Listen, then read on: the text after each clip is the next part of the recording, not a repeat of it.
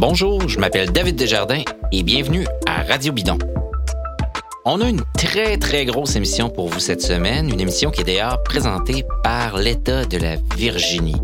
C'est un épisode assez long, mais jamais ennuyeux. Pour souligner le mois de l'histoire des Noirs, on parle avec euh, le nouveau retraité Kevin Reza. Malheureusement pour lui, on a surtout entendu parler de Kevin en raison de deux événements aussi malheureux que choquants, alors qu'il a été la cible de commentaires racistes dans le peloton entre autres de la part de Johnny Moscone. Mais Kevin est un équipier superbe qui a permis à plusieurs coureurs de chez euh, Europcar, FDJ, BNB Hotel de briller.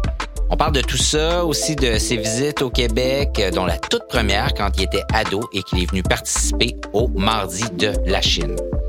On discute ensuite avec Magali Rochette, une habituée de l'émission. Magali a connu une superbe saison de cyclocross, sûrement sa, sa plus euh, régulière. On l'a vu sur les podiums en Coupe du Monde. C'était vraiment très, très beau à voir. Elle nous livre sa recette euh, pour obtenir euh, ce succès-là, nous explique comment elle a enfin réussi à se faire accepter par le monde du cyclocross européen et pourquoi elle renoue cette année avec le vélo de montagne. Avant de débuter, on veut s'excuser pour les petits problèmes techniques qu'on a connus avec euh, nos micros, entre autres euh, le mien. Donc, euh, si le son de ma voix n'est pas toujours aussi bon qu'il l'est en ce moment, on s'en excuse et puis on va faire l'impossible pour que ça ne se reproduise plus, évidemment. Mais avant d'y aller avec nos entrevues de cette émission-ci, on parle avec une personne en lien direct avec le commanditaire de cette émission-là. Donc, quelqu'un qui s'y connaît très, très bien sur l'État de la Virginie et pourquoi il est si alléchant pour les cyclistes.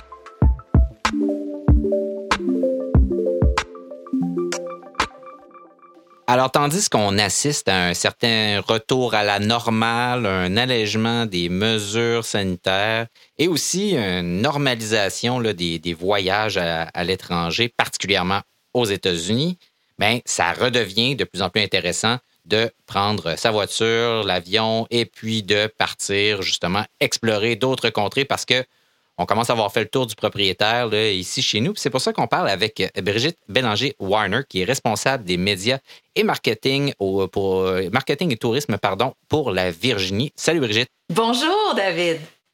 Brigitte, euh, ça fait longtemps que la Virginie est une destination prisée des cyclistes. Qu'est-ce qui les attire là-bas? Ben, il y, a de nombreuses raisons pour lesquelles les Québécois sont attirés par la Virginie pour le vélo, David. Euh, entre autres, ben, la qualité de nos routes. C'est évident que euh, le pavé comme tel, étant donné qu'on est plus au sud, notre pavé est excellent pour rouler. Euh, les routes sont magnifiques et on parle de routes autant du côté des montagnes, Parc national de Shenandoah, Blue Ridge Parkway, tout ça, que sur la côte est en fait et tout qu'il y a entre les deux. Donc, le terrain, il y en a vraiment pour tous les goûts et tous les styles de cyclistes. Ceux qui aiment vraiment avoir des challenges, de, se pousser à fond, d'avoir des, des, plusieurs côtes et tout ça, euh, ou ceux qui veulent y aller un petit peu plus mollo en bon français, qui veulent se la couler douce un petit peu avec, euh, avec des routes euh, un, peu, un peu moins, qui offrent un peu moins de, de challenge. Donc, pour toutes ces raisons-là, et aussi pour le climat, parce qu'évidemment, on est à une dizaine d'heures de route du Québec, euh, peut-être un peu plus si on se rend plus au sud, dans le sud-ouest de l'État, mais c'est clair que notre climat est beaucoup plus doux que celui du Québec. Donc nous, euh, on se parle en février en ce moment, nous, c'est sûr qu'il n'y a pas de neige, euh, les fleurs s'apprêtent à sortir du sol ici dans ma cour, pour vous donner une idée. Donc l'hiver est, très court et la température commence à devenir très, très intéressante justement pour rouler. Euh, à compter de euh, début mars. Donc, les gens qui veulent débuter leur saison de vélo plus tôt, euh, qui peuvent pas nécessairement rouler facilement au Québec parce que très agréable, il y a encore de la neige, il y a encore de la glace, peuvent se rendre en Virginie et ça leur permet justement là, de, de, se dégourdir les jambes et de, de commencer leur saison de vélo dès le mois de mars ou encore de la poursuivre plus tard pendant l'année. Donc, alors que au Québec, là, à compter de fin octobre, début novembre, c'est peut-être un peu moins intéressant de rouler Ici, il fait encore super beau jusqu'à au moins la mi-décembre. Puis même, je vous dirais, à la rigueur, là, on peut rouler à l'année dans certaines régions de la Virginie. Donc, vous pourriez décider euh, au mois de décembre de mettre votre, euh, vélo, l'accrocher à, votre voiture, puis descendre nous voir pour un long week-end et rouler euh, sans problème. c'est. Moi, je suis allé trois fois rouler en, Virginie dans, des camps d'entraînement. C'est super agréable, effectivement. Il y a un grand respect des cyclistes sur la route aussi. Ça, c'est assez remarquable. Donc, surtout, au Québec, ça s'est beaucoup amélioré au fil des, ans, mais les premières fois où j'y allais, le, la différence était vraiment notable. Donc, des gens qui attendent de pouvoir vous dépasser de manière sécuritaire. C'est c'est quand même spécial. Ça fait vraiment plaisir d'entendre ça, David. Et c'est pas la première fois que j'entends ce commentaire-là. Euh, tu sais, nous, on, a un kiosque au Salon du vélo de Montréal chaque année.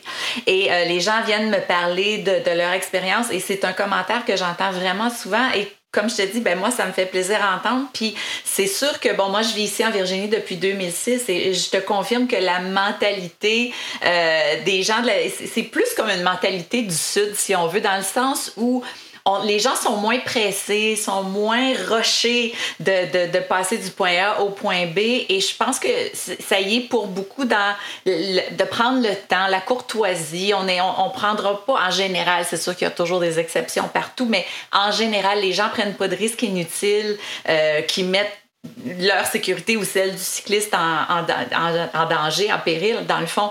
Donc, pour ça, ben, c'est vraiment agréable. Puis, effectivement, il y a des routes où les gens s'attendent à voir des cyclistes. Comme sur la Blue Ridge Parkway, c'est une route qui est prisée des cyclistes. Les gens, la, limite de vitesse est très basse, c'est 35 000 à l'heure, donc environ 50 km/h, euh, plus ou moins. Donc, c'est lent et les gens justement, ça partage la route, s'attendent à voir des cyclistes et, euh, et laisse la place justement pour que les cyclistes puissent rouler en sécurité.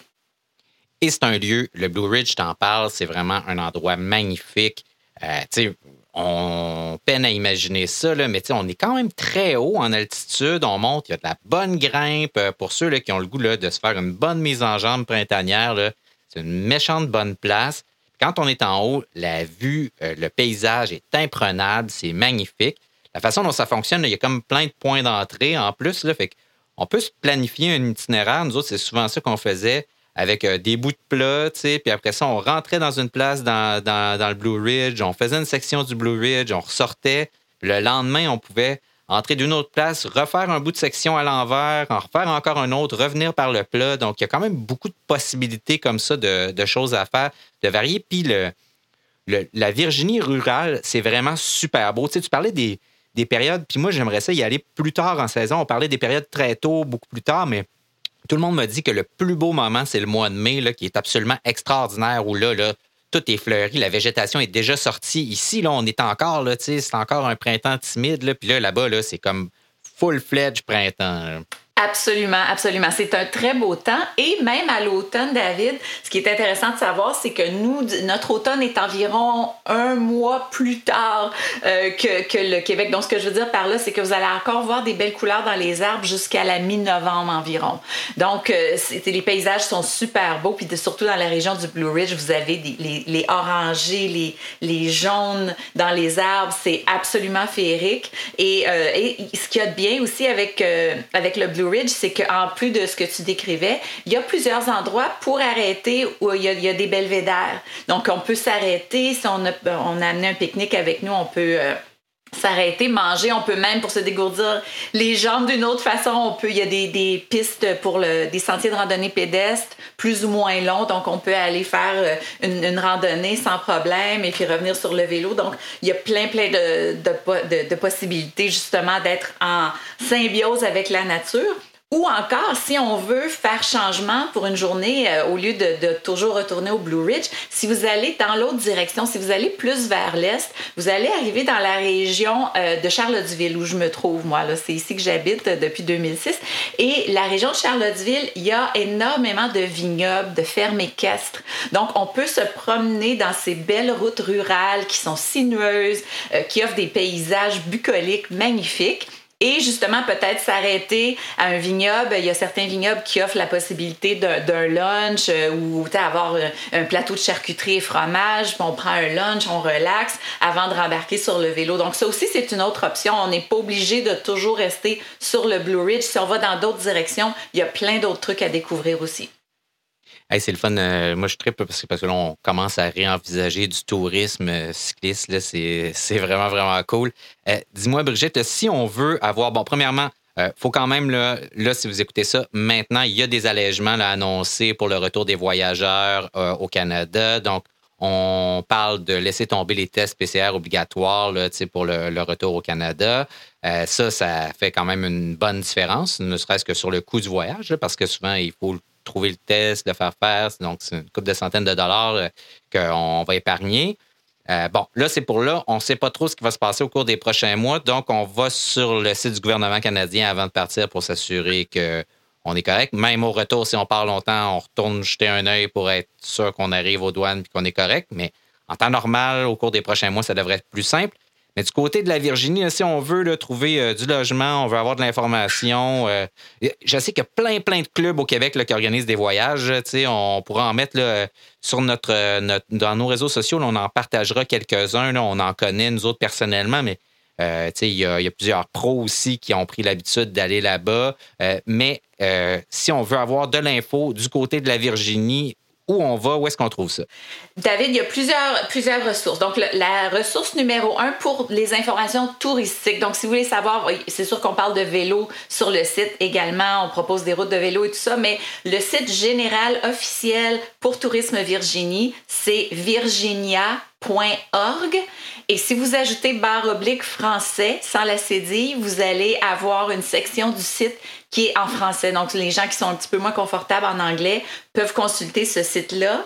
Et, il y a d'autres ressources également à, à signifier. Donc, il y a Cycling VA, donc Cycling VA avec une liste des si vous recherchez des événements vélo, des grands fonds d'eau, ces trucs-là, si ça vous intéresse, vous pouvez aller sur cette ressource-là.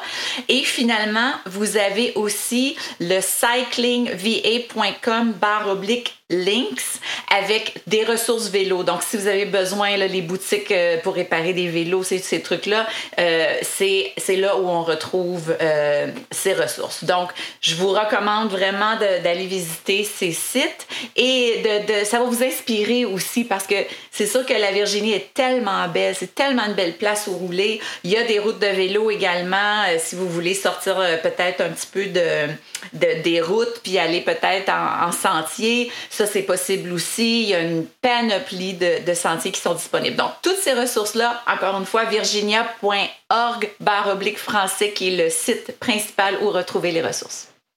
La devise de Virginie, c'est Virginia is for lovers. Puis nous autres, on dit tout le temps Virginia is for bike lovers. Absolument, absolument. Et on, adore les cyclistes et on invite tout le monde à venir, euh, à venir explorer la Virginie à vélo. C'est vraiment une destination exceptionnelle. C'est pas loin, ça se fait. Vous avez un long week-end. Comme je vous disais, c'est très, très facile de, de, venir nous voir. Et si vous avez des questions, vous pouvez me, me, contacter personnellement. David pourra vous donner mes coordonnées et ça me fera plaisir de vous aiguiller puis de, de répondre à vos questions. Certainement, on mettra ça dans nos euh, différents réseaux sociaux. Merci beaucoup, euh, Brigitte. Et puis, ben, bon, bon printemps, s'il y a l'air d'être déjà commencé chez vous. oui, effectivement. Merci, effectivement, David. Et euh, je vous souhaite un beau printemps à vous et vos auditeurs. Ciao, puis pour terminer, ben merci d'encourager Radio Bidon, euh, c'est vraiment super apprécié. Ah ben ça me fait tellement plaisir. Ciao. Bye bye. Si jamais comme l'État de la Virginie, vous voulez vous aussi soutenir Radio Bidon, n'hésitez pas à nous contacter sur nos différentes plateformes sociales. Mais maintenant, on parle de cyclisme, de racisme, des beautés du rôle d'équipier et de l'avenir du cyclisme noir avec Kevin Reza.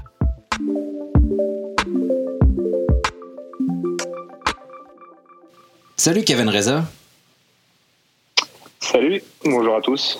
Euh, Kevin, euh, tu es un jeune retraité euh, du cyclisme. Tu as pris ta retraite à la, à la fin de l'année dernière. Ça faisait bien dix ans que tu étais professionnel comme cycliste, c'est bien ça? Ouais, près de dix ans. Enfin, là, je suis allé jusqu'à ma onzième année. Et ouais, j'ai fait onze ans dans le monde professionnel avec trois équipes différentes.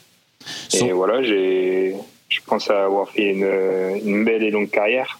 Sauf que ça faisait longtemps que tu roulais. En fait, on, si je me trompe pas, on t'a mis sur un vélo à 4 ans. Hein. Tout est, on, va, revenir en arrière.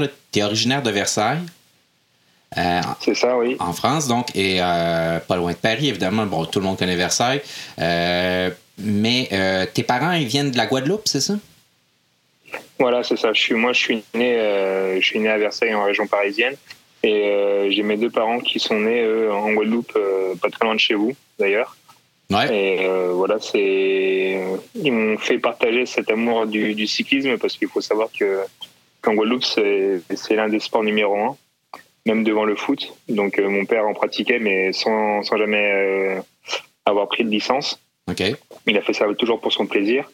Et dès qu'il est venu, euh, dès qu'il est venu en, en France, il a continué à faire du vélo et il nous a eu mon frère et moi et il nous a fait partager cette, cette passion-là et on a on a pris notre licence assez assez tôt. Oui, parce que à, à, 4 ans, donc, euh, il, te met sur un vélo. À 7 et 8 ans, tu as été champion de France chez les Poussins. Donc, euh, ça, c'est la catégorie. Je trouve ça absolument euh, craquant et très drôle comme nom de, catégorie. ensuite, minime, tu es venu au Québec, puis tu as fait les Mardis la Chine. Oui ma première grosse expérience. Ouais. Euh, on avait l'occasion de, de pouvoir euh, y aller avec euh, mon club de l'époque qui s'appelait Argenteuil. Ça fait toujours parce qu'il existe toujours. Okay. Et mon dirigeant de, de l'époque nous a dit qu'en plein été, on avait l'occasion de, d'y participer. Et c'est clair que c'était pas c'était pas simple parce que c'était un coup pour pour mes parents. Mm-hmm. Et on avait déjà prévu nos vacances en Guadeloupe. Et euh, au final, eh ben, on a rejoint, on a rejoint mon équipe euh, avec euh, ma grande sœur en plein été. on est parti de, de, Guadeloupe pour rejoindre le Canada et participer au Mardi de la Chine. OK. C'est quoi tes souvenirs d'un Mardi de la Chine? T'as quel âge à cette époque-là? Puis c'est quoi tes souvenirs? minime, je pense qu'on a entre 14, 13, 14 ans, ah, si ma, ma, mémoire est bonne. c'était c'était un, un, de mes voyages, mes premiers voyages mon premier gros voyage. Et c'est vrai que c'était une expérience un peu particulière parce qu'on était euh, reçus par des, par des familles euh, canadiennes. Et euh, durant, je pense que de mémoire, on, on a dû rester dix jours. Et durant la plupart, la plupart du temps, on était resté, on était un peu dispatché un peu partout l'équipe chez des familles d'accueil. Et j'ai pu côtoyer, je me souviens plus de son nom précisément, mais j'ai pu côtoyer une famille d'accueil qui, euh, qui avait euh, leur fils qui, euh, qui faisait du vélo, donc il me fait un peu découvrir le, le vélo canadien et avant de participer au Mardi de la Chine et à quelques compétitions sur place. Ah, donc cool, c'était une grosse, ouais, une grosse expérience. Le, le côté canadien, j'ai pu découvrir votre accent assez particulier et, et. Mais c'était vraiment une grosse expérience et je me souviens comme si c'était hier, c'était sympa. Euh, à 16 ans, tu entreprends un sport-études en, Vendée. Et ça, j'ai l'impression que c'est pas mal le, tremplin le vers ce qui va suivre, c'est-à-dire que tu vas devenir pro en, 2011. Euh, donc, tu vas être euh, chez, chez Europcar jusqu'en 2014, à la FDJ en 2017, puis après ça, dans les différentes itérations de BNB Hotel Vital Concept jusqu'à ta retraite l'année dernière. Tu avais une chronique dans euh, Pro Cycling euh, Magazine euh, jusqu'à tout récemment. puis dans la dernière que j'ai lue, parce qu'ici, on reçoit le magazine avec à peu près un mois de décalage, tu, tu, remerciais tous les gens là, qui t'ont aidé dans ta carrière. Et entre autres, tu avais beaucoup de bons mots à l'endroit de Jean-René Bernaudot. Qu'est-ce qui a changé dans, qu'est-ce qui a changé dans ta vie, Jean-René Bernaudot?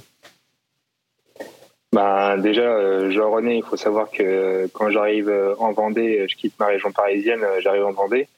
le nom de Jean-René Barnedo, moi, je le connaissais pas parce que j'ai, il faut, faut, que j'avoue un truc, je n'étais pas un grand passionné de l'histoire du cyclisme.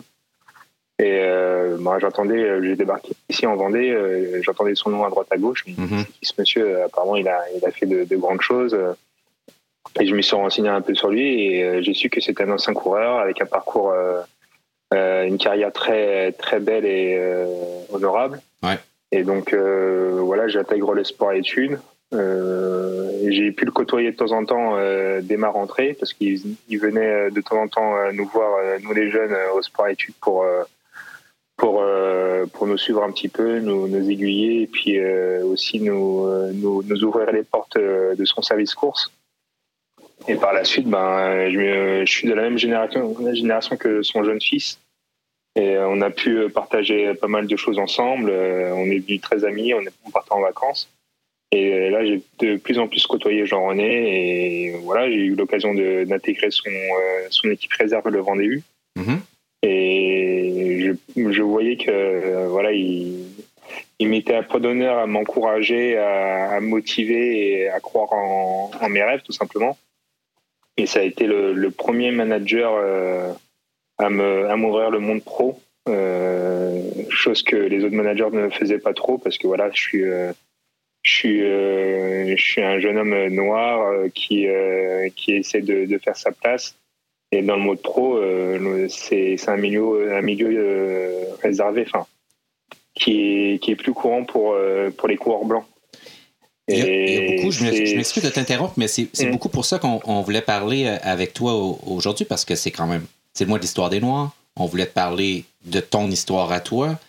Ce que tu dis là, c'est. Est-ce que c'est symptomatique euh, du monde du cyclisme encore aujourd'hui, tu penses? Non, pas symptomatique.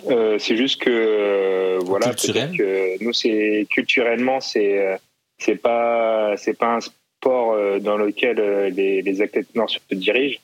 Euh, c'est un sport très très particulier et qui qui qui laisse pas passer beaucoup de coureurs à l'échelon supérieur. Mhm. Donc il faut faire ses preuves, il faut se démarquer et travailler beaucoup plus que les autres.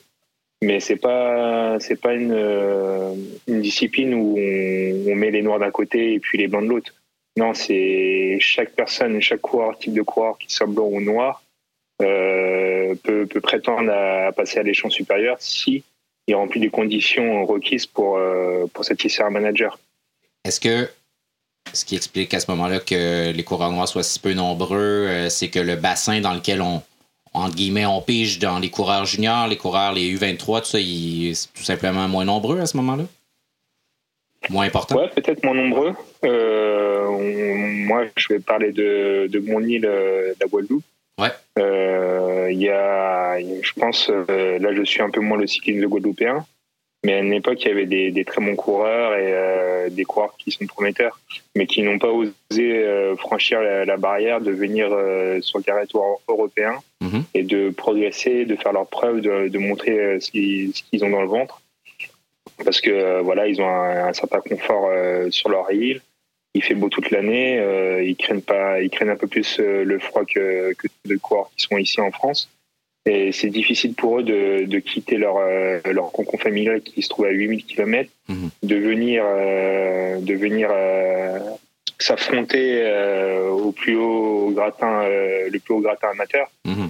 Et ça, c'est compliqué de, de, gérer ça mentalement si, si on n'y est pas préparé c'est sûr qu'on fait face à un mur et puis euh, on, fait vite de machine arrière et puis voilà, c'est une chose qui est assez compliquée à, comprendre. Et d'un côté, c'est facile de, de, de, se mettre à leur place parce que voilà, ils ont tout le confort qu'ils peuvent avoir chez eux. Mais de l'autre côté, on peut voir aussi les coureurs africains qui euh, l'Érythrée, euh, le Kenya qui commence à, à, venir. Là, récemment, il y a une victoire euh, sur une course pro euh, d'un Érythréen euh, qui fait partie de Intermarché au Team Groupe Gobert, ouais, qui a levé les bras devant le, le plus grand. Ouais. Voilà, ouais. Qui a levé les bras devant les plus grands sprinteurs du, du monde. Et voilà, c'est un coureur qui, qui, qui, élève son, son niveau de jeu chaque année. Là, il lève les bras assez tôt. Voilà, c'est quelque chose qui, qui fait une petite différence entre peut-être les coureurs euh, africains et euh, les coureurs euh, entiers d'un côté. C'est que eux, ils croient en, ce qu'ils font. ils savent que si ils lâchent leur famille de où ils sont dans leur pays, c'est pour une mission et la mission, ils essayent de, de s'y tenir. Et puis voilà, ça, ça paye aujourd'hui. Je reviens à ta carrière, Kevin. Euh, tu as fait trois fois le tour, une fois le Giro, deux Vuelta. Euh, tu as fait de la piste pas mal aussi, un beau palmarès. Euh, je pense que tu as été champion de France au Scratch en 2018, si je me souviens bien. Euh, Donc, mais tu as essentiellement travaillé comme équipier, comme la plupart des, des, coureurs professionnels. On, on connaît les grandes vedettes, tu as travaillé comme équipier.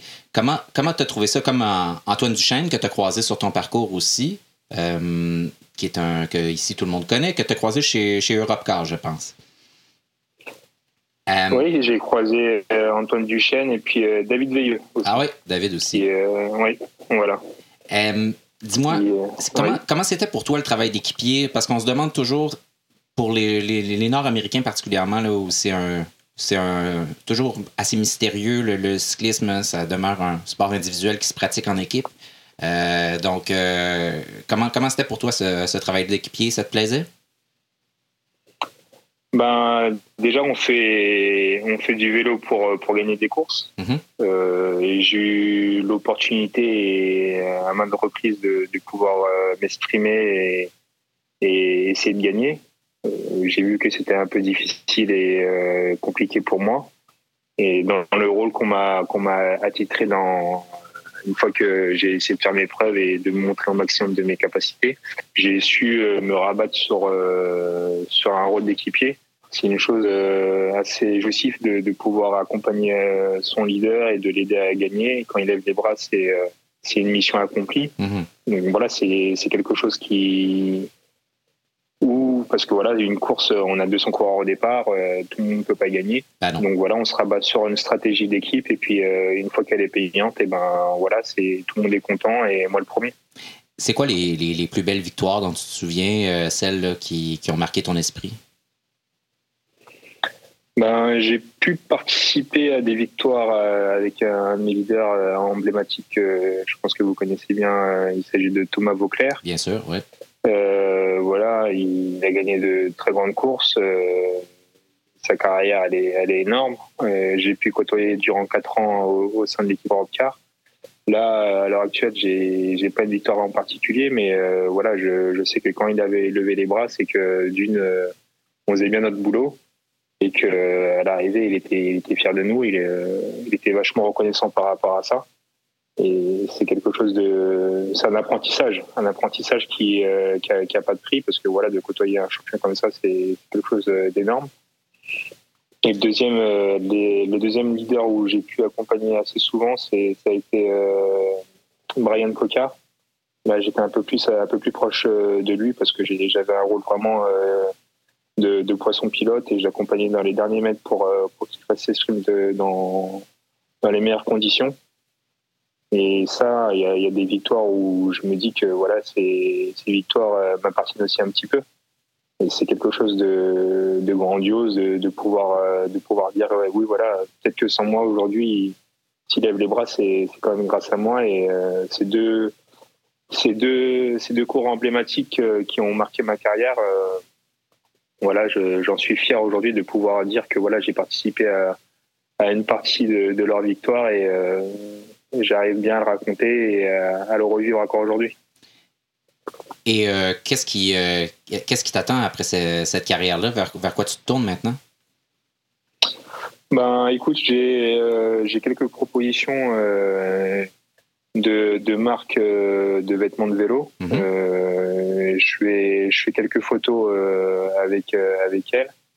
Et euh, puis j'aime bien ça. Et, euh, on peut les nommer. Euh, tu peux les nommer, ça, ne nous dérange pas. On n'a pas de, ouais, de commanditaire. J'ai fait des photos, des photos avec, bah, il y a quelques années avec le coq sportif. Ouais. là, depuis un an, un an et demi, je suis avec La Passion. C'est une marque italienne qui, qui habille l'équipe Movistar. Mm-hmm. Et euh, là, dernièrement, j'ai eu des contacts avec, euh, avec une, marque qui s'appelle Le Col.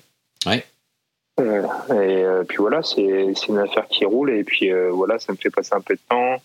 Et à côté de ça aussi, j'ai une proposition pour faire un essai avec, en tant que commentateur consultant sur une chaîne française qui, qui retransmet des, des épreuves de vélo. Bon, ça, ça a pas été, l'essai n'a pas été très très encourageant pour ma part parce que je me suis euh, pas trop reconnu dans mes commentaires. mais j'espère avoir d'autres opportunités pour, pour faire mes preuves. Et, ouais, c'est dur faire ça. Montrer que, Hmm. Sois pas trop, trop dur avec toi-même. Non, non, non, non. non, non j'ai ouais, j'ai toujours, toujours été euh, un peu exigeant avec, euh, avec moi, que ce soit sur le vélo ou dans ma vie euh, personnelle. Mm-hmm. Voilà, j'ai une exigence peut-être qui, qui vient du sport et voilà, j'arrive à faire mon autocritique et c'est une chose qui, qui se fait assez facilement pour moi, mais la remise en question, ça, ouais, ça me fait pas peur. Non, mais tu sais, on est toujours très moi, le premier, très sévère avec les, commentateurs, mais ça se passe quand même. C'est lent une course, mais en même temps, quand il se passe des trucs, ça se passe très vite. Il faut identifier les coureurs. Puis en plus, il y a à peu près 600 changements de maillot là, dans, dans, le, dans le peloton cette année. Oui, c'est ça. Ouais. Voilà, il faut reconnaître des coureurs qui ont changé d'équipe. Exact. Il faut reconnaître les, les maillots. Euh, il faut, il, faut, il faut un peu meubler un peu euh, la course euh, parce que des fois, il se passe rien dans une course de vélo. Ben, longtemps, il, faut, il se passe faut s'avouer. Voilà. Donc euh, c'est euh, pour moi, enfin j'intervenais quand il se passait quelque chose et c'était pas assez. Donc euh, voilà, il faut que j'arrive à plus avoir l'œil d'un coureur, mais l'œil d'un commentateur, d'un consultant, et ça c'est ça se travaille. Et voilà, je vais essayer d'y travailler. Tu es, devenu plus connu dans, dans, le monde des médias cyclistes à cause de deux épisodes tristes, là, puis je reviens à ça, puis aussi à des commentaires que tu avais fait par rapport au mouvement Black Lives Matter euh, à l'époque. Euh, bon, il y a eu en 2014 euh, l'histoire avec Michael Albassini, des injures racistes. Même chose avec Jenny Moscone en, en, 2017. dans les deux cas, bon, ce, que tu avais dit en gros à propos de Black Lives Matter, c'est que, puis c'était pas un, reproche que tu faisais, c'était plus une, constatation, c'était qu'il y avait pas, tu sentais pas vraiment de solidarité dans le peloton, donc que c'était quelque chose qui n'était pas vraiment là, que tu sentais pas. Est-ce que ça a changé dans les dernières années, ça, que tu as senti qu'il y a un changement de mentalité, que tu avais plus de soutien de la part des autres coureurs? Non. Euh, ce que j'ai constaté euh, lors du Tour 2020, quand on me posait pas mal de questions à ce sujet-là, mm-hmm. euh, il est toujours d'actualité aujourd'hui. Après, je suis plus dans le peloton pro depuis quelques mois. Mais euh, voilà, depuis 2020, euh, la saison 2021, j'ai pas vu de grands changements, même auprès des autorités, euh, des, grandes instances du cyclisme. Euh, ça a fait du bruit lors de la course parce que c'est Tour de France et puis tout le monde est concentré, tout le monde voit cette course. Donc on essaie de, de tous les mots, tous les articles et les, les émissions télé qui, qui concernent cette course-là. Ça, ça fait du bruit à ce moment-là.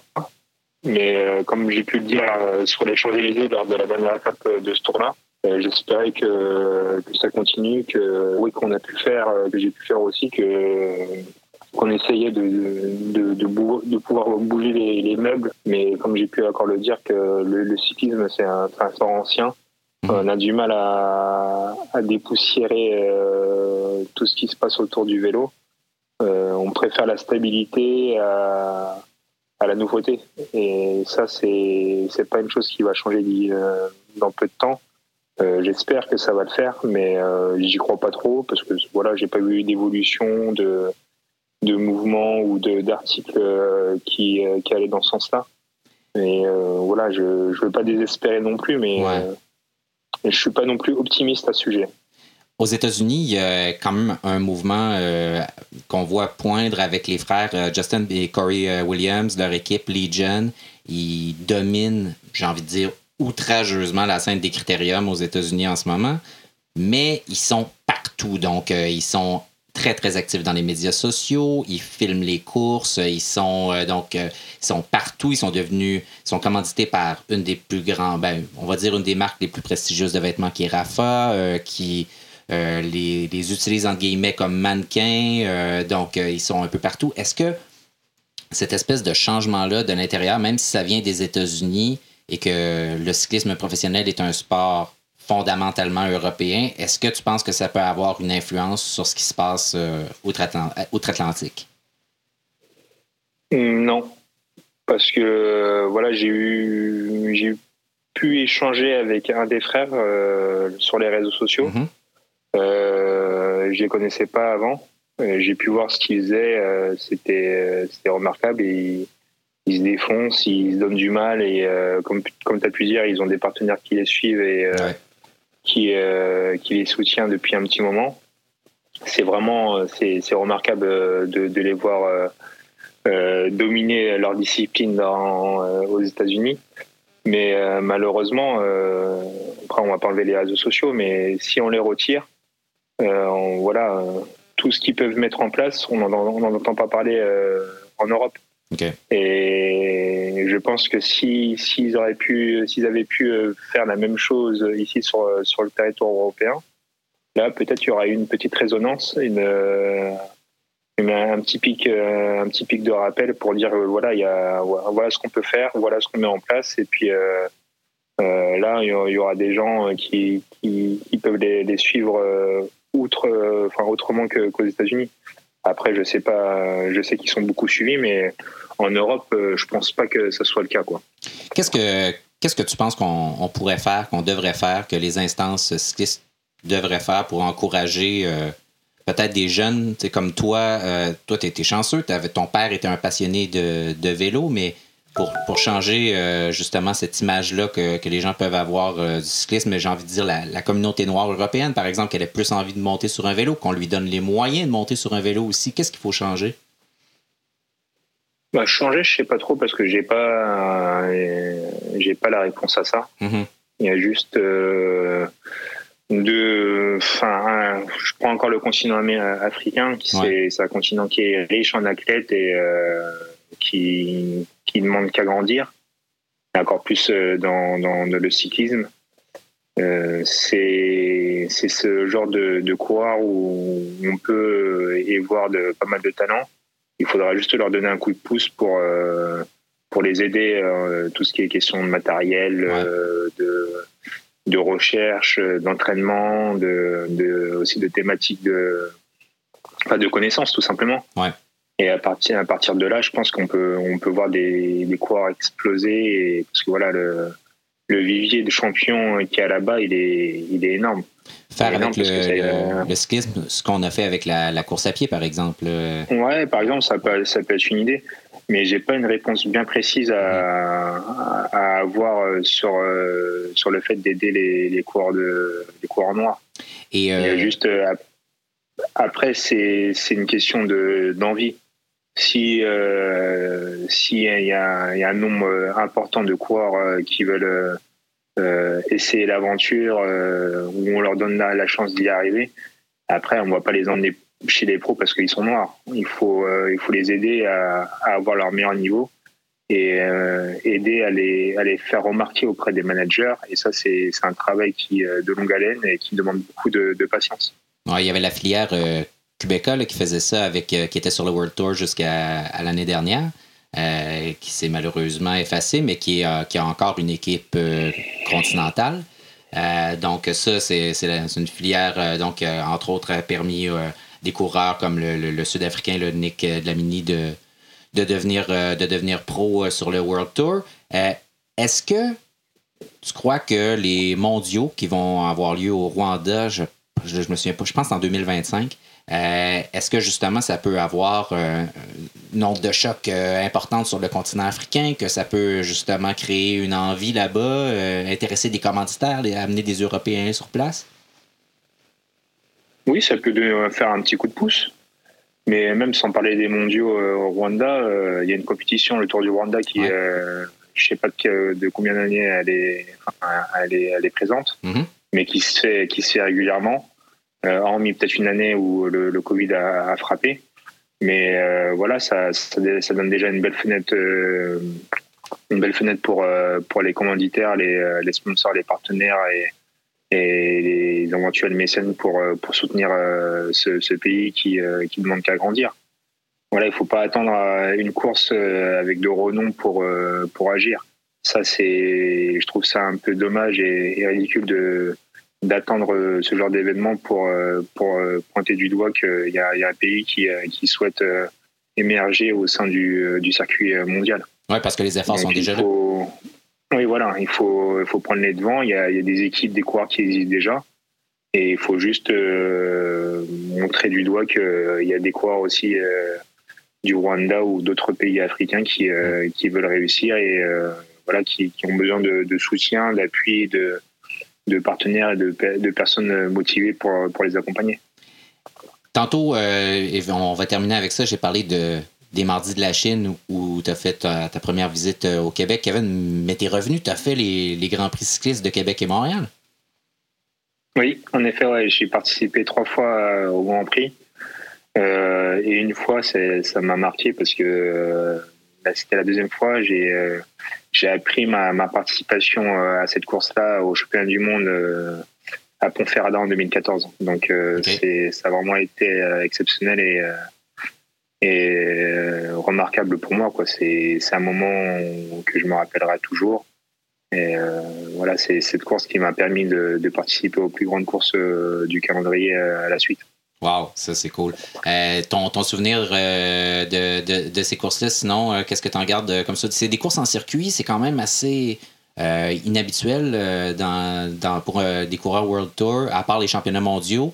et c'est d'ailleurs une des raisons pour lesquelles ça sert beaucoup de préparation pour euh, des aspirants là, aux, mondiaux, ces, euh, ces courses-là. Euh, c'est quoi ton souvenir de, de ces parcours-là, du lieu, du type de course, de l'accueil? Mon plus grand souvenir, c'est certes c'est ce qu'on en circuit, mais c'est l'ambiance, quoi. Mhm. L'ambiance qui, qui émerge de cette course, le monde qu'il peut avoir sur le bord des routes et c'est vrai qu'on n'a pas souvent ce, ce genre d'ambiance puisque voilà les courses euh, se font d'un point A à un point B et là d'avoir un circuit euh, où on passe euh, régulièrement devant un certain nombre, un certain nombre de personnes c'est quelque chose de, fou quoi c'est c'est deux courses à part et ça me fait vraiment rappeler l'ambiance des courses qu'on peut avoir sur le Tour de France ou même lors d'un championnat du monde et c'est pour ça que ça a été incontournable pour euh, certains coureurs pour préparer leur, leur échéance au chemin du monde. Kevin Reza, merci beaucoup. Euh, merci pour euh, ton temps, la franchise aussi des réponses, très, très appréciées. Puis on, te souhaite une, une, belle retraite. Et puis, pour une fois, c'est pas trop mal. On, est, on est en février. Bon, ici, il fait très, très froid, mais normalement, normalement, tu serais probablement sur une course quelque part où il fait froid aussi. Donc, tu le regrettes pas trop en ce moment? Non, franchement, non. J'apprécie ma situation euh, et, j'apprécie tout autant de, regarder les courses à la télé et de soutenir euh, mes potes. Mais euh, c'est vrai que c'est pas une chose qui me manque et j'appréhendais un peu ce, moment-là pour savoir si si je regrettais ou pas ma décision. Et puis non, c'est une chose qui, qui, est tout. Enfin, je suis en paix avec moi-même, tout est sous contrôle et il n'y a plus qu'à tracer la, suite de, de mon avenir hors du vélo. Bon, mais on te souhaite la, meilleure chance, euh, la meilleure des chances avec ça. Merci beaucoup euh, de nous avoir accordé cette entrevue-là. Merci à toi. Emmanuel Moisin et moi, on voulait savoir ce que Magali Rochette a mis dans ses cornflakes pour avoir une aussi bonne saison cette année. Elle nous révèle le, secret de son succès et puis aussi comment elle essaie de dérider le milieu très froid du cyclocross européen. On écoute ça.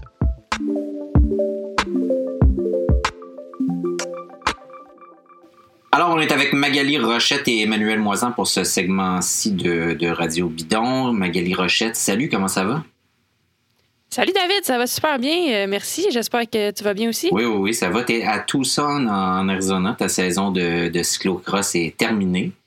Euh, qu'est-ce que tu fais là? Tu fais du mountain bike si je me fie à ton compte Instagram? Oui, euh, beaucoup de beaucoup de vélos de montagne. En fait, on, a déjà recommencé à s'entraîner pour la saison. En fait, euh, je fais quelque chose d'un peu différent cette année parce que j'ai, ben, je retourne sur le, circuit de Coupe du Monde de vélo de montagne ah pendant l'été. Ouais, donc pas, euh, ça va être comme un retour progressif là. Je fais pas, je, je ferai pas la saison au complet, mais je fais le début de saison jusqu'à jusqu'au Coupe du Monde de, de mai. Après ça, je prends une petite pause puis je reviens pour la fin de saison pour Mont-Saint-Anne, Snowshoe puis j'espère, les championnats du monde. Donc, effectivement, j'ai déjà recommencé à m'entraîner. Je suis déjà de retour sur le vélo de montagne. Puis, on fait euh, ouais, beaucoup de vélo de montagne pour euh, renouer un petit peu avec les habiletés techniques. Puis, la façon dont ce vélo particulier-là, euh, ben, comment, comment, il, comment ça comment, comment il feel, en fait. Ouais, comment il se comporte. exact. puis, qu'est-ce qui te motive? Pourquoi tu as décidé de faire ça cette année? En fait, je regardais les Olympiques de Tokyo cet été. Puis je me suis dit, moi, je suis vraiment fan des Olympiques. Je regardais ça et j'étais là, hey, c'est-tu hot pareil? Puis on, dirait que chaque journée, à chaque jour des Olympiques, il y avait comme une histoire qui m'inspirait vraiment. Puis je trouvais juste, j'adore vraiment regarder ça. Puis je me suis dit, je peux pas croire que j'essayerai pas d'y aller on dirait que ça a toujours été un rêve d'enfance mhm. d'aller aux Olympiques. Puis en faisant le choix de faire du cyclocross, ben, je faisais un peu une croix sur, sur les Olympiques, qui était correct. J'étais correct avec ça. Mais euh, dans le fond, j'ai envie d'essayer. Puis la vérité, c'est que j'aime ça faire du vélo de montagne. J'adore ça. Puis je pense que maintenant, en ayant mon propre programme de ma propre équipe de course, ben, je peux arriver à jouer avec mon calendrier pour peut-être être capable de faire les deux. Un peu de vélo de montagne, un peu de cyclocross. Puis euh, donc voilà, ce qui me motive vraiment, c'est les Olympiques de Paris 2024, dont j'aimerais vraiment, euh, vraiment faire partie de ça, en fait ça a vraiment changé la pratique. Ça, c'est, euh, on, on, voit des, des, des, gens comme euh, Pitcock, euh, Vanderpool, euh, qui font de la route, du cyclocross, du vélo de montagne, qui performent sur les trois. donc, est-ce que tu vois ça aussi? Puis est-ce que justement le fait que d'autres coureurs se diversifient leur pratique un peu alors que toi, tu t'étais vraiment concentré sur le cyclocross ces dernières années, ça te dit ah peut-être que moi aussi je pourrais retourner à quelque chose d'un peu plus diversifié comme ça? Ben un peu oui. Puis en fait, c'est que dans le passé, moi, quand j'étais dans l'équipe Cliff Pro Team, je faisais les deux saisons. Je faisais mhm. saison de vélo de montagne, puis saison de cyclocross, mais je faisais presque les deux à temps plein. Exact. Ce qui faisait que j'avais jamais de pause, puis je sentais que je pouvais pas performer à mon. que j'étais tout le temps comme un peu fatiguée. Donc, mhm. c'était ça, c'était la raison principale pourquoi j'avais décidé de me concentrer juste sur le cyclocross. Mais maintenant, en ayant ma propre équipe, mais j'ai vraiment la liberté de faire ce que je veux, en fait. Donc, je peux jouer avec le calendrier comme je veux. Donc là, j'ai fait la saison de cyclocross, j'ai pris euh, une dizaine de jours de congé. J'embarque dans le vélo de montagne euh, d'ici quelques semaines. la première Coupe du Monde était au Brésil au mois de mars. Donc, euh, j'embarque là jusqu'au mois de mai. Après, je peux prendre 10 jours de congé au mois de mai. si je décide de ne pas faire les championnats canadiens, ben c'est correct aussi. Il n'y a personne qui m'oblige à rien. Puis pour moi, j'essaie de l'approcher avec vraiment une ouverture d'esprit, puis pas me, pas me mettre des œillères que le calendrier a toujours été ainsi, donc je le fais comme tout le monde.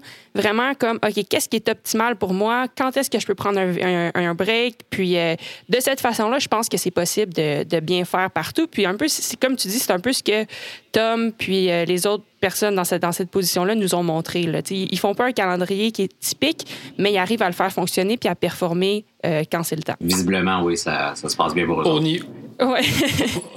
au niveau de la, de la, transition, justement, entre ces deux disciplines-là, c'est quoi la, la, la principale, euh, la principale différence là, au niveau de la, de la préparation physique? Comment tu, tu transitionnes, disons, d'une saison à l'autre? Ben, bonne question. Puis c'est quelque chose qu'on va, euh, que je pense que je vais apprivoiser durant les trois années qui, qui, ben, qui lead à 2024. Puis tu sais, je dis ça, moi, c'est mon objectif. Ça se peut que je réussisse pas. Hein. Je suis aussi prête à me planter. Puis euh, tantôt, on parlait de Tom puis Mathieu. Ben, je pense pas que je peux me comparer à eux nécessairement, mais je pense que je peux prendre inspiration d'eux. Euh, mais après, la différence, ben, c'est sûr que les courses sont un petit peu plus longues, mais il y a quand même le phénomène qu'en ce moment, les courses de vélo de montagne XCO, le, la, la durée des courses diminue en même temps que la durée des courses de cyclocross augmente. Au final, il y a un 20 minutes de différence, qui n'est pas une si grosse différence que ça. Euh, mais les efforts sont plus continus. Donc, tu en vélo de montagne, tu vas avoir des efforts constants de 5 minutes à fond, peut-être, pendant que tu montes une, une bosse. En cyclocross, honnêtement, c'est rare que tu pédales à fond plus qu'une minute. Par contre, il y a beaucoup, beaucoup plus d'accélération intense. Donc, tu sais, c'est de, balancer ça, je pense.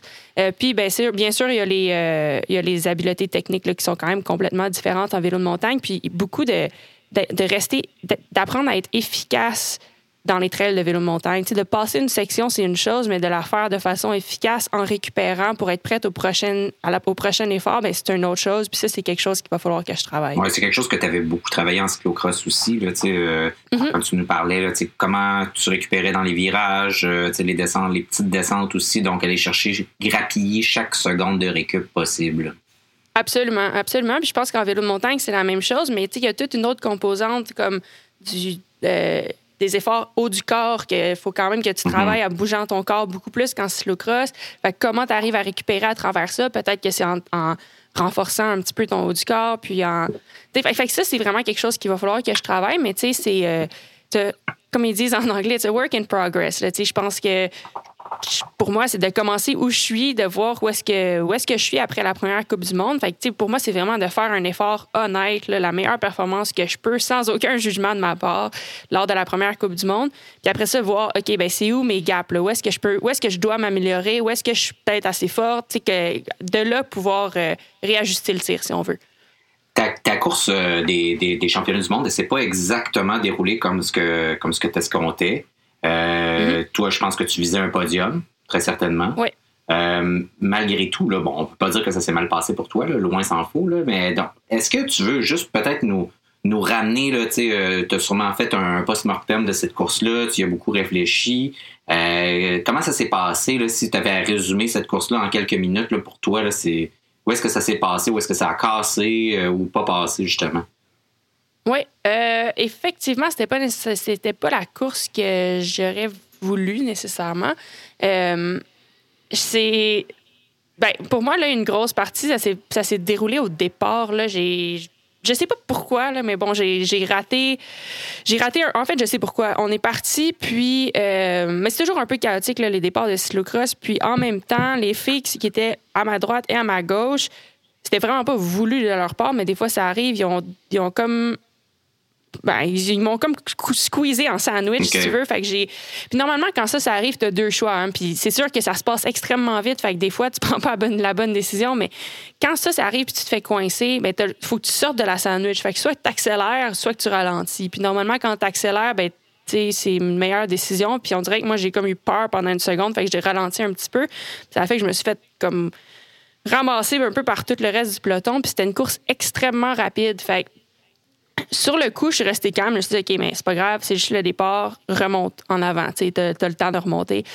Fait que je suis remontée, je, pense que j'étais à peu près 20e là, après mm-hmm. quelques secondes du, du, du, départ. Puis euh, je me suis dit, ça pressait à ce que je remonte. Fait que j'ai vraiment sprinté la première côte. Puis après le premier tour, je me suis ramassée à 5e. Puis je voyais le groupe de 3-4 en avant de moi. Fait que j'ai vraiment essayé fort de, de, me joindre à eux. Puis j'ai pas, j'ai pas été capable de vraiment faire la connexion. Après, ben, j'ai fait quand même une bonne course, honnêtement. Là, j'ai certains de mes meilleurs chiffres, mais c'était pas assez. des fois, c'est ça qui arrive. Puis je pense que avec le recul, je pense que j'étais bien préparée. Puis je pense qu'avec ces chiffres-là, puis l'effort que j'ai que j'ai fourni durant cette course-là, ça a été assez pour un podium. J'ai eu deux des tours les plus rapides de la course. Fait que, je pense que j'avais la vitesse, mais des fois, c'est où tu places ton où tu places ton effort, où tu places ton power. Puis peut-être que cette puissance-là, dans les roues, un peu mieux utilisée, plutôt que toute seule tout le long de la course, ben, peut-être que ça m'aurait amené un meilleur résultat. Après, ben garde, je peux pas retourner en arrière. Puis l'erreur, c'est moi qui l'ai faite au départ. Puis euh, j'ai peut-être un peu mal joué mes cartes à ce niveau-là. Fait que, fait qu'il faut que je vive avec, mais je te dirais que une fois fini, euh, c'est drôle parce que je me sentais vraiment vide. Comme on dirait que. des fois, tu finis. Tu as tellement un gros build-up vers une course que tu y penses pendant des années, des années. Ça finit, puis si tu as le résultat escompté, tu as comme une exaltation de fou, puis ça finit avec un feu d'artifice. Pour moi, ça a fini, puis c'était comme. C'est comme tu finis, puis la ballon à pète, puis il se passe rien pendant tout. Fait que c'était comme un drôle de feeling. Mais ça a fait que j'étais vraiment motivée après la course. Euh, normalement, à la fin de la saison de cyclocross, j'ai vraiment hâte de prendre une pause, puis je suis prête à passer à autre chose. Mais là, après la course, je suis partie de mon côté. David est parti de son côté pour des raisons logistiques.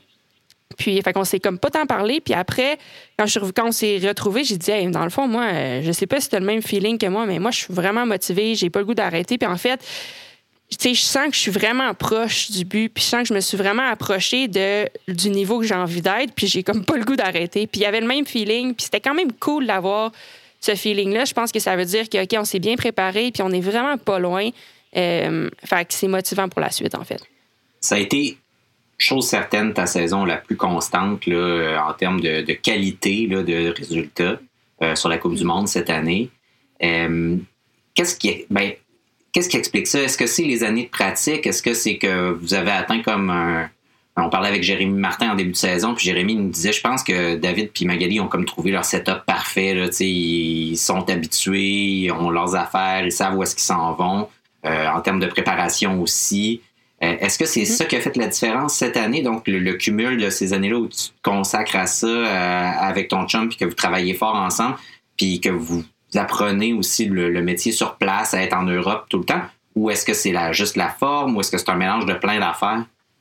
Je pense que c'est un mélange de plein d'affaires, mais en fait, ce que Jérémy a dit, oui, là, il a mis le doigt dessus. Effectivement, le fait d'être plus. Maintenant, c'est on, est rendu confortable en Europe, mm-hmm. puis ça n'a pas toujours été le cas. Euh, c'est rendu qu'on est. je pense qu'on a gagné le respect des gens là-bas aussi, puis ça, ça fait aussi une grosse différence parce que maintenant, les gens un, nous sourient, puis ils sont gentils avec nous, les gens veulent nous aider. Euh, fait que ça rend l'expérience en général vraiment plus agréable. Euh, fait que ça, c'est une chose. Mm-hmm. Il y a aussi, euh, effectivement, mais ben, juste les années de pratique, les années d'expérience. Ben, à un moment donné, tu apprends, puis j'arrive mieux à gérer. Maintenant, avant là, ces courses-là, quand tout le monde était là, pour moi, tout était nouveau. Je savais pas où aller m'inscrire, je je savais pas où aller aux toilettes, je savais, je connaissais pas les parcours. Euh, ça filait comme une Coupe du Monde à chaque fois. Fait que j'étais nerveuse, j'étais intimidée par le monde. Maintenant, ça file comme une course normale. C'est, pour moi, c'est bon, ça me stresse pas tant que ça, c'est juste the usual. Fait que ça, c'est une autre chose. J'arrive plus à me contrôler puis à gérer. Euh, à me gérer moi-même, si tu veux. exact, exact. Puis, ben, je pense qu'en général, ben, je commence à. Je suis rendue à 28 ans, puis je pense que les années d'accumulation, ça fait que je suis peut-être un peu plus en forme, un petit peu plus efficace. Puis, ça, ça fait qu'au final, je suis capable de mieux performer, à 100% de mes habiletés tout, tout, au long de la saison, je pense. Une autre chose que Jérémy, euh, sur laquelle il supputait, là, mais qui disait que tu avais l'air de moins paniquer quand il arrive des choses pendant la course, puis que tu étais pas mal plus euh, focus, euh, mais tu sais, de mm-hmm. justement réactive, mais pas en mode panique quand il se produit des choses. Est-ce que c'est un, autre, une autre clé de, de, ton succès cette année? 100% je pense. C'est c'est drôle parce que moi, j'ai toujours été quelqu'un qui. Je suis bonne à l'entraînement. Ça a l'air niaiseux, puis c'est pas bien pratique, mais c'est ça. Ben, quand même, ça aide à, faire les chiffres après, mais. Euh, ça aide, ça aide. Mais c'est ça. Je suis, je suis quelqu'un qui a toujours été bonne à s'entraîner, puis bonne à l'entraînement, mais ça m'a pris vraiment du temps d'amener d'amener ça dans les courses, mm-hmm. d'amener le même résultat, puis le même, la même qualité de travail dans les courses. Pour plusieurs raisons, mais une des raisons, c'est que je pense que émotivement ou, ouais, je paniquais en fait. Tu brûlais du euh, gaz à mauvaise place là, tu Oui, exact. Ou admettons euh, dans ma tête, j'avais une idée que c'est parce que admettons je te donne un exemple, j'allais des fois m'entraîner avec mes teammates de Cliff. Mes teammates de Cliff c'était Catherine Nash, Catherine Pendrell, des filles qui gagnaient les coupes du monde. Puis dans les entraînements, si on faisait des intervalles ensemble, mais j'arrivais à les suivre. Puis j'arrivais des fois même à les battre dans les derniers intervalles. Fait que là, on arrivait dans les courses, puis moi, j'ai ça en tête. Puis je me dis, je devrais être à leur niveau. Mais j'avais pas l'expérience puis le bagage qui va avec. Fait que moi, avec le monde autour, j'arrivais pas à bien me positionner, ou mhm. whatever. Puis souvent, je me disais, j'arrivais avec un plan de match puis une idée que j'allais être capable. Puis quand ça se passait pas comme ça, ben je me mettais à paniquer parce que je me disais ah, mais ça n'a pas de bon sens, c'est bien plus dur que je pensais là, c'est je vais être pourri, puis je me jugeais énormément. Ça faisait que je passais le trois quarts de la course pogné dans ma tête plutôt que de faire la course vraiment. Puis ça c'est quelque chose que j'ai appris à juste être présente, puis être dans le moment présent, puis à réagir à ce qui se passe autour de moi. Puis au final, ben effectivement, comme Jérémy dit, ça fait que je panique moins puis que j'arrive à beaucoup mieux performer. David a parlé de, la belle saison de, Coupe du Monde que tu as connue, là, qui a été marquée par euh, ben, une belle constance. On peut parler de, six top 10, dont, deux podiums euh, que tu as réalisés là, euh, cette année. il y a une course particulière qui a eu lieu cette année sur la Coupe du Monde, celle de Val di Sol en, Italie, qui a été courue sur la neige, où, où tu as très bien tiré ton épingle du jeu. Peux-tu nous parler un petit peu de, cette course-là, des particularités de cette épreuve-là. Et puis, euh, à savoir aussi là, un petit peu comment, euh, comment euh, tu t'es préparé pour ça. Puis, si tu penses que cette, ce type d'épreuve-là va être renouvelé, puis quelles sont les intentions peut-être de l'UCI derrière ça ou, ou, pourquoi ça, ça, ça, a eu lieu, là, cette épreuve-là? Oui. en fait, ben, si je commence avec pourquoi ça a eu lieu, les L'UCI, l'UCI essaie d'amener le cyclocross aux Olympiques d'hiver. Euh, mais il y a une règle dans les Olympiques d'hiver qui dit que chaque discipline doit être doit être pratiquée sur la neige ou sur la glace, ce qui n'est pas le cas du cyclocross, puis ce qui a été la barrière d'entrée du cyclocross aux Olympiques d'hiver pour l'instant. Euh, donc, le, le but de faire une course sur la neige. Puis en fait, là, c'était certain qu'il allait avoir de la neige parce que le comité, le, comité organisateur avait dit s'il n'y a pas de neige, on va en produire. C'est 100% sûr que la course est 100% sur la neige. Euh, finalement, il y a eu une tempête de neige, donc ils n'ont pas eu besoin d'en faire. Mais bon, ça, c'était les intentions. Puis, il y avait même le comité olympique qui était sur place à Val pour voir de quoi la course aurait l'air, puis pour savoir si ça pourrait effectivement euh, fitter dans les Olympiques d'hiver dans le futur. Donc ça, c'était les intentions derrière la course. Euh, après, ben, comment, comment je me suis préparée à ça? C'est c'est dur parce qu'on n'avait aucune idée. sais, personne n'a aucune idée de quoi ça va avoir l'air.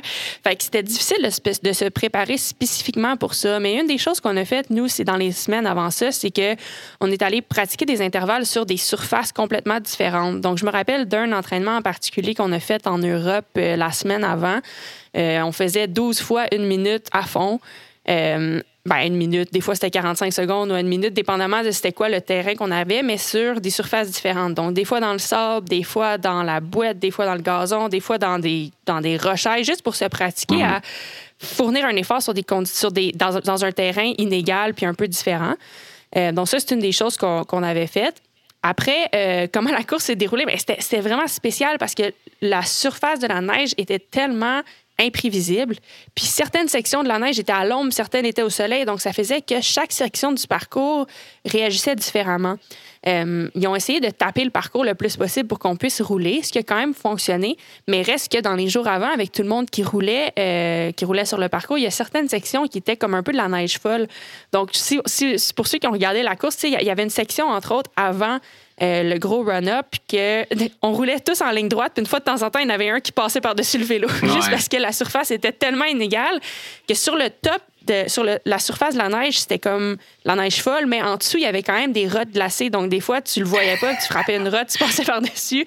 Ou euh, il y a d'autres sections qui, qui, avaient été tapées par la neige, mais tellement roulées dans les mêmes rotte que ça faisait que ça devenait glacé un petit peu. Donc c'était super euh, ben, ça glissait beaucoup. Mais au final c'était vraiment vraiment une belle course je pense. Puis ça ça demandait à tout le monde d'être adaptable parce que de course de tour en tour ça changeait.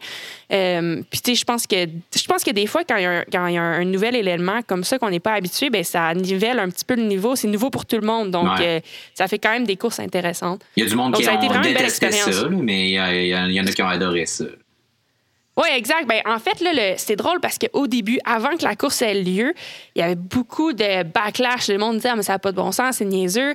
Mais finalement, une fois sur place, les gens ont tripé. Euh, toutes les Belges autour qui sont quand même assez traditionnels trouvaient, trouvaient vraiment que c'était un bel événement, puis ils trouvaient ça cool, puis ils trouvaient ça nouveau. Puis même les médias belges euh, ont vraiment apprécié l'expérience. Tout le monde a trouvé que ça faisait vraiment une belle course. Puis, euh, Plus au que final, ben, que les médias belges ont chialé en masse. Oui, ouais, absolument. fait que c'est ça, ça a été vraiment un super beau... c'était super positif, puis tellement que ça revient l'année prochaine, encore sur la neige, puis avec le comité olympique qui va être encore là. Puis euh, j'ai même entendu des rumeurs que qu'il y a des parce, que les, les, Jeux olympiques de Jeux olympiques de 2026 sont en Italie. Donc si jamais le cyclocross pouvait être un en, démonstration, ben ce serait sur ce parcours-là. Fait que ça revient l'année prochaine dans les mêmes conditions, encore avec le comité olympique. Donc je pense qu'au final ça a été comme un, bon euh, un bon pas euh, vers le pour le cyclocross peut-être aux Olympiques. Tu as beaucoup développé ta marque, euh, Magali, dans les réseaux sociaux, euh, à travers des contenus. Tu en fais vraiment beaucoup. Tu as fait de la vidéo, euh, du podcast. donc, Némit, tu es omniprésente sur Instagram. Puis d'un autre côté, il faut aussi, tu, tu focuses sur tes résultats, tu t'entraînes très, très fort.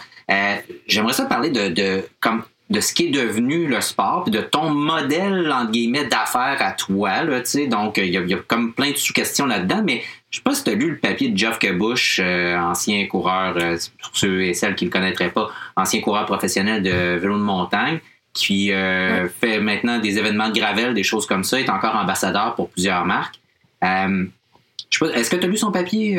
Oui, oui, oui, j'ai lu par rapport à la série Lifetime. Exactement. En gros, il déplorait que euh, des fois, ton, ta capacité à produire des contenus pour euh, faire valoir un événement soit plus importante que tes qualités sportives pour être sélectionné pour un événement X dans cette série-là, particulièrement pour laquelle lui, d'ailleurs, n'a pas été sélectionné. C'est donc euh, mm-hmm. peut-être en partie justement parce que il, est pas, ça, ça, le faisait suer de, de devoir dire qu'il allait produire des contenus et être donc bien extraordinaire.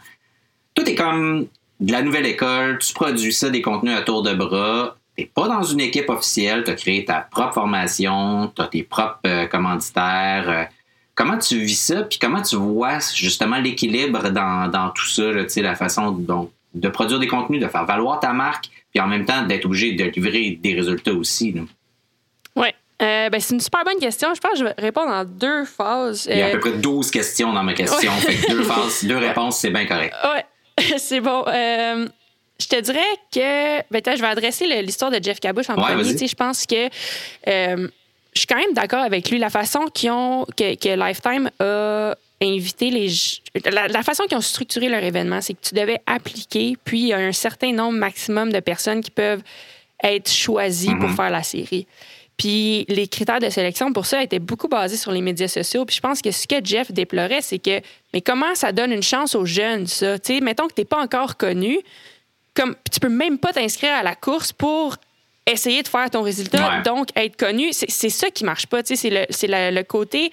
Ça rendait ça trop exclusif. Il faut déjà que tu sois bon puis populaire pour pouvoir partir, mm-hmm. mais pour pouvoir participer. Mais ça, ça veut dire que ça donne aucune chance à la jeunesse. Puis ça, je trouve ça vraiment dommage. je suis d'accord avec ce qu'il dit là. Euh, pour moi, la base de tout ce que je fais, puis mon, mon propre rêve, mes propres objectifs, ce qui est le plus important pour moi, c'est les résultats. C'est la raison principale pour laquelle je fais ça. Par contre, je suis consciente qu'en ce moment, avec la façon dont ben, dans le monde où on vit en ce moment, euh, si je veux faire ça, l'affaire, c'est que si je veux atteindre mon plein potentiel, ça va me prendre quelques années pour y aller pour, pour y arriver. Puis si j'ai aucun support financier, ben après un an ou deux, à un moment donné, à dépasser 50 000 par année, ben ça ne marchera plus. Mmh. Fait que pour moi, le côté financier fait autant partie de l'équation. Donc, ça veut dire que oui, je dois faire des choses des fois qui sont un peu hors vélo pour, euh, pour pouvoir donner de l'exposure à mes commanditaires, puis m'assurer de m'assurer que ce soit en fait que ça soit soutenable, mon affaire. Que je puisse avoir un salaire, que je puisse m'acheter une maison. Parce que sinon, après deux ans, je vais arrêter. Puis finalement, je ne serai jamais arrivé à mon plein potentiel. Je, l'atteindrai jamais mon rêve. Fait que moi, c'est beaucoup, beaucoup ça que je garde en tête. Euh, c'est quand même. C'est touché, tu Moi, je pense toujours que les résultats devraient être la base de tout parce que, comme Jeff disait, tu sais, c'est pas tout le monde qui a une personnalité ou qui a envie de faire du contenu ou quoi que ce soit. Mais je pense qu'il y a quand même une balance, tu sais. Je pense que maintenant, avec le monde, avec, dans le monde dans lequel on vit, ben, il faut quand même avoir une certaine présence. Ça ne veut pas dire que tu es obligé d'avoir un podcast, faire des vidéos, quoi que ce mhm. soit, mais tu sais, je pense que. Ou, surtout, ça ne veut pas dire que tu dois faire comme tout le monde. Euh, mais je pense que de trouver quelque chose qui te représente toi, puis de, de parler de, de, ça de façon authentique, ben pour moi, il n'y a pas de mal à ça. Mais reste que j'ai quand même mes, mes balises. sais, des fois, je me fais écrire pour des affaires d'influenceurs, de whatever, là, des compagnies que, dans le fond, je résonne, résonne pas du tout avec moi. Puis, ben, c'est sûr que je ferai pas la, la je vais pas me prostituer pour ça, si tu veux. Ah euh, je ferai pas de. tout ce que tout ce dont je parle sur les médias sociaux, c'est quelque chose, c'est des choses dans lesquelles je crois vraiment. Sinon, j'en parlerai pas. Fait que, je pense que c'est vraiment d'établir sa propre limite à qu'est-ce que qu'est-ce que tu es à l'aise de faire, qu'est-ce que tu aimes faire. Puis mais moi, ça donne que j'aime ça. J'aime quand même ça faire des vidéos. J'ai un côté créatif, fait que j'aime ça réfléchir à une histoire qui est le fun à raconter, puis comment la raconter. Euh, le podcast, en fait, c'est que je suis vraiment curieuse, puis j'aime ça parler avec du monde. Fait que ça me donne un peu une excuse de parler avec du monde que j'admire puis que je trouve cool. Euh, fait j'essaie de le faire comme ça, de façon à ce que moi, ça me, ça me développe d'autres habiletés, en fait, pour la suite, puis que je sois pas juste un athlète unidimensionnel. Euh, mais encore une fois, la priorité pour moi reste toujours l'entraînement puis les résultats. Fait que c'est, mettons que je suis un peu fatigué puis que je suis dans un gros bloc d'entraînement, mais les vidéos, les podcasts, quoi que ce soit, ça, ça prend le bord. Ouais. je euh, regarde d'autres exemples. Les John la gang à Justin Williams, ils font plein de contenu, mais ils gagnent des courses. Ils, sont, euh, ils font les deux. Ouais. Oui, exact. Puis, je pense que c'est ça, c'est ça qui est important. Puis, c'est ça qui est déplorable en ce moment, c'est que des fois, il y en a des gens qui gagnent pas de course, ils sont juste des champions du contenu, mm-hmm. mais c'est eux qui vont, gagner, qui vont avoir les commandites au-delà de, d'un peut-être un jeune athlète en développement qui fait des bons résultats, mais qui est peut-être un peu moins populaire, un peu moins influenceur. Ça, c'est déplorable. Moins charismatique euh, ou. Euh, oui, exact. C'est, ça qui est, qui est dommage parce que, au final, peut-être que cette personne-là aurait un extrême potentiel à, devenir un des meilleurs au monde, mais à cause qu'il ne peut pas avoir le support parce qu'il est moins médias sociaux, ben là, ça n'arrivera pas. Fait que c'est là qui est comme un petit peu touché, je trouve, mais pour moi, ben, j'essaie toujours de trouver la façon de faire les deux pour que je puisse continuer à, à, à, chasser mes rêves, si on veut, mais de façon euh, business, si on veut. tu parles de, on parle des contenus. Tu as beaucoup donné la parole à d'autres coureuses de cyclocross cette année dans ton podcast. Euh, on a découvert, euh, en fait, de l'extérieur, ça a l'air d'un sport vraiment froid ça a l'air. Euh, dans tous les sens du mot. Ben, dans, dans tous les sens du mot, exactement. Vous avez fait, mais je veux dire, ça a l'air glacial. Au départ, même après les courses, on, te voyait parler avec Denise Betsema à la fin d'une course, puis c'est comme inhabituel de voir des coureuses quasiment se parler entre elles avant d'aller au podium. Euh, tout a, l'air un peu robotique là, de l'extérieur. Est-ce que mm-hmm. tu voulais montrer que c'était pas comme ça ou si c'est de même puis toi tu veux changer ça? Non, en fait, c'est de même. Euh, c'est de même, mais ce l'est pas. Fait que ça, en fait, là, la culture là-bas, c'est effectivement, c'est froid puis c'est fermé. Euh, ça prend énormément de temps avant de gagner leur respect puis de se faire accepter dans ce cercle-là. Pour nous, c'est arrivé cette année. Puis je pense que ça, ça vient pas juste avec le temps que tu passes là, mais à leur montrer que tu n'es pas là pour juste niaiser ou pour le show. Il euh, faut que tu montres que tu sois là pour des résultats puis que tu sois capable d'en avoir euh, quelques-uns. Puis là, tranquillement, tu commences à gagner leur respect. Euh, fait que moi, au début, dans les premières années, des fois, on était tous ensemble avant le départ, puis je me disais, moi, je suis quand même quelqu'un qui aime ça jaser avec le monde. Fait qu'en Amérique du Nord, tu sais, tout le monde, c'est mes amis. Puis, fait que je me suis dit, ah ben, ça va être pareil ici, tu sais. Fait que là, je leur parlais, puis personne ne me répondait. Non, J'étais genre, Mike. Ouais, zéro. Euh, avec les années, tranquillement, ben, il y en a une qui te parle, une autre. Il y en a qui sont plus friendly que d'autres, tu sais. Puis, mais cette année, vraiment, on dirait qu'on a gagné leur respect, puis tout le monde était vraiment fin avec nous. Euh, fait que je pense que c'est quelque chose qui est long à avoir, mais finalement, on l'a gagné. Après, tu mettons pour donner un exemple, au championnat du monde, quand le lendemain de la course, quand la course était finie, Lucinda est venue cogner sur mon trailer, puis elle a dit Hey, je voulais savoir si tu voulais venir euh, encourager avec moi, puis on a passé la journée ensemble, puis elle m'a même invité euh, à aller s'entraîner avec elle en Europe. Tu sais, c'est la, la, complicité est là, mais ça prend du temps avant de l'avoir. Euh, mais reste que je pense qu'en général, eux sont tellement scrutinés par le média tout ce qu'ils disent finit par des fois se retourner contre eux parce que le sport est tellement gros là-bas. Un peu, euh, je, peux faire un peu le parallèle au hockey chez nous. Mhm. Si, le, si un joueur du Canadien dit quelque chose, mais on, on le retourne dans tous les sens dans les médias. Puis, euh, mais eux, c'est comme ça là-bas. Fait qu'ils font quand même pas mal attention à ce qu'ils disent, je dirais. Puis, pour moi, j'ai pas vraiment ce problème-là. Fait que je peux être moi-même, puis je peux sourire, puis je peux jaser avec les gens, puis tout le monde s'en fout, en fait. Fait que je pense que c'est ça c'est drôle parce que j'ai eu quand même beaucoup de feedback des médias Dutch, médias belges qui trouvaient que j'avais que j'étais vraiment euh, souriante puis excitée puis ils trouvaient ça ils trouvaient ça bien le fun mais pour moi j'ai pas senti que j'agissais différemment, je pense juste que c'est le contraste. Puis la raison, je pense que c'est beaucoup que eux sont très scrutinés par, ah, les médias.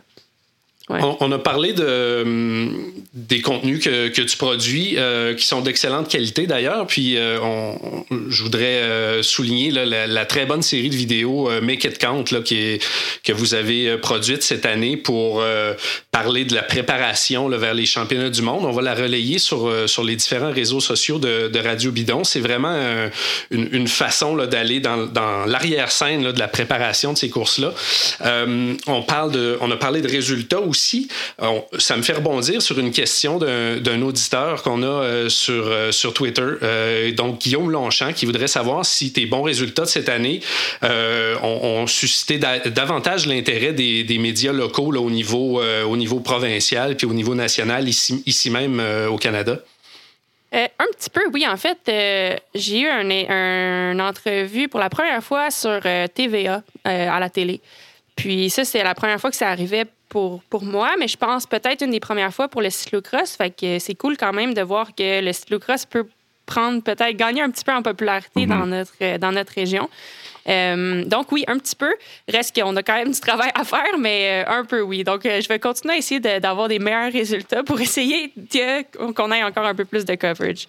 Puis sens-tu que tes performances euh, font en sorte que ça, que ça attire euh, des, des, jeunes participants, des jeunes participantes dans la discipline? Comment se porte le, le, cyclocross sur la scène euh, provinciale puis nationale?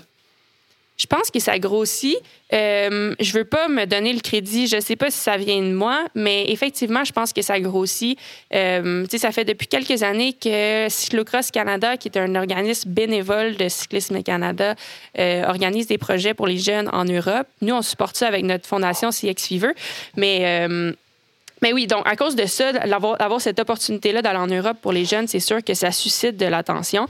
Euh, après, je sais pas si c'est ça. Comme je dis, je sais pas si ce que je fais peut influencer les jeunes. C'est difficile à dire. Par contre, une des choses que j'aimerais dire aux jeunes, c'est que euh, c'est possible de faire une carrière en cyclocross. si c'est ça qui vous fait triper, c'est possible de le faire, même si au Canada, c'est pas un sport qui est traditionnel ou qu'il n'y a pas comme un, trajet bien tracé, comme en vélo de montagne, à, travers les, fédérations nationales pour s'y rendre. C'est juste puis je ne veux pas m'étendre là-dessus, là, mais le cyclocross, c'est la discipline sportive qui a le plus de prize money. Donc, c'est possible d'en faire une carrière. Il y a de l'intérêt des commanditaires. Euh, c'est une discipline qui est en pleine expansion. Fait que si c'est ça qui vous intéresse, même s'il n'y a pas de trajet tout tracé, c'est vraiment possible d'en faire une belle carrière, puis d'en faire sa, discipline première, en fait.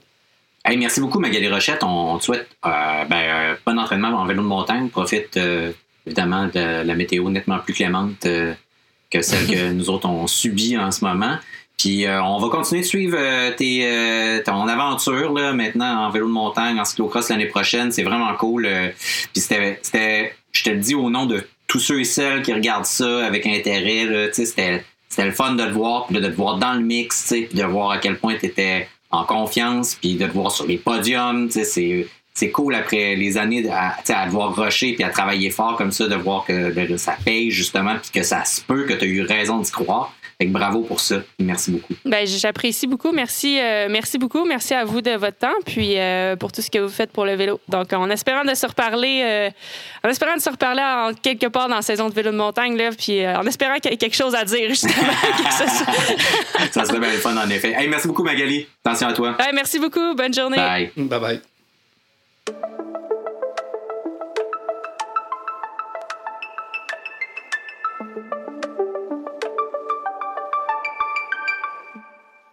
C'était David Desjardins pour Radio Bidon, une production de l'agence La Flèche. J'étais accompagné d'Emmanuel Moisan, soutenu à distance par Gabriel Bourdage qui a tenté de résoudre mes problèmes techniques au montage. Merci à l'État de la Virginie et sa représentante Brigitte Bélanger-Warner, à Kevin Reza pour sa franchise et Magali Rochette pour son enthousiasme et son ouverture. Enfin, évidemment, merci à vous toutes et tous d'être là. À très bientôt, j'espère.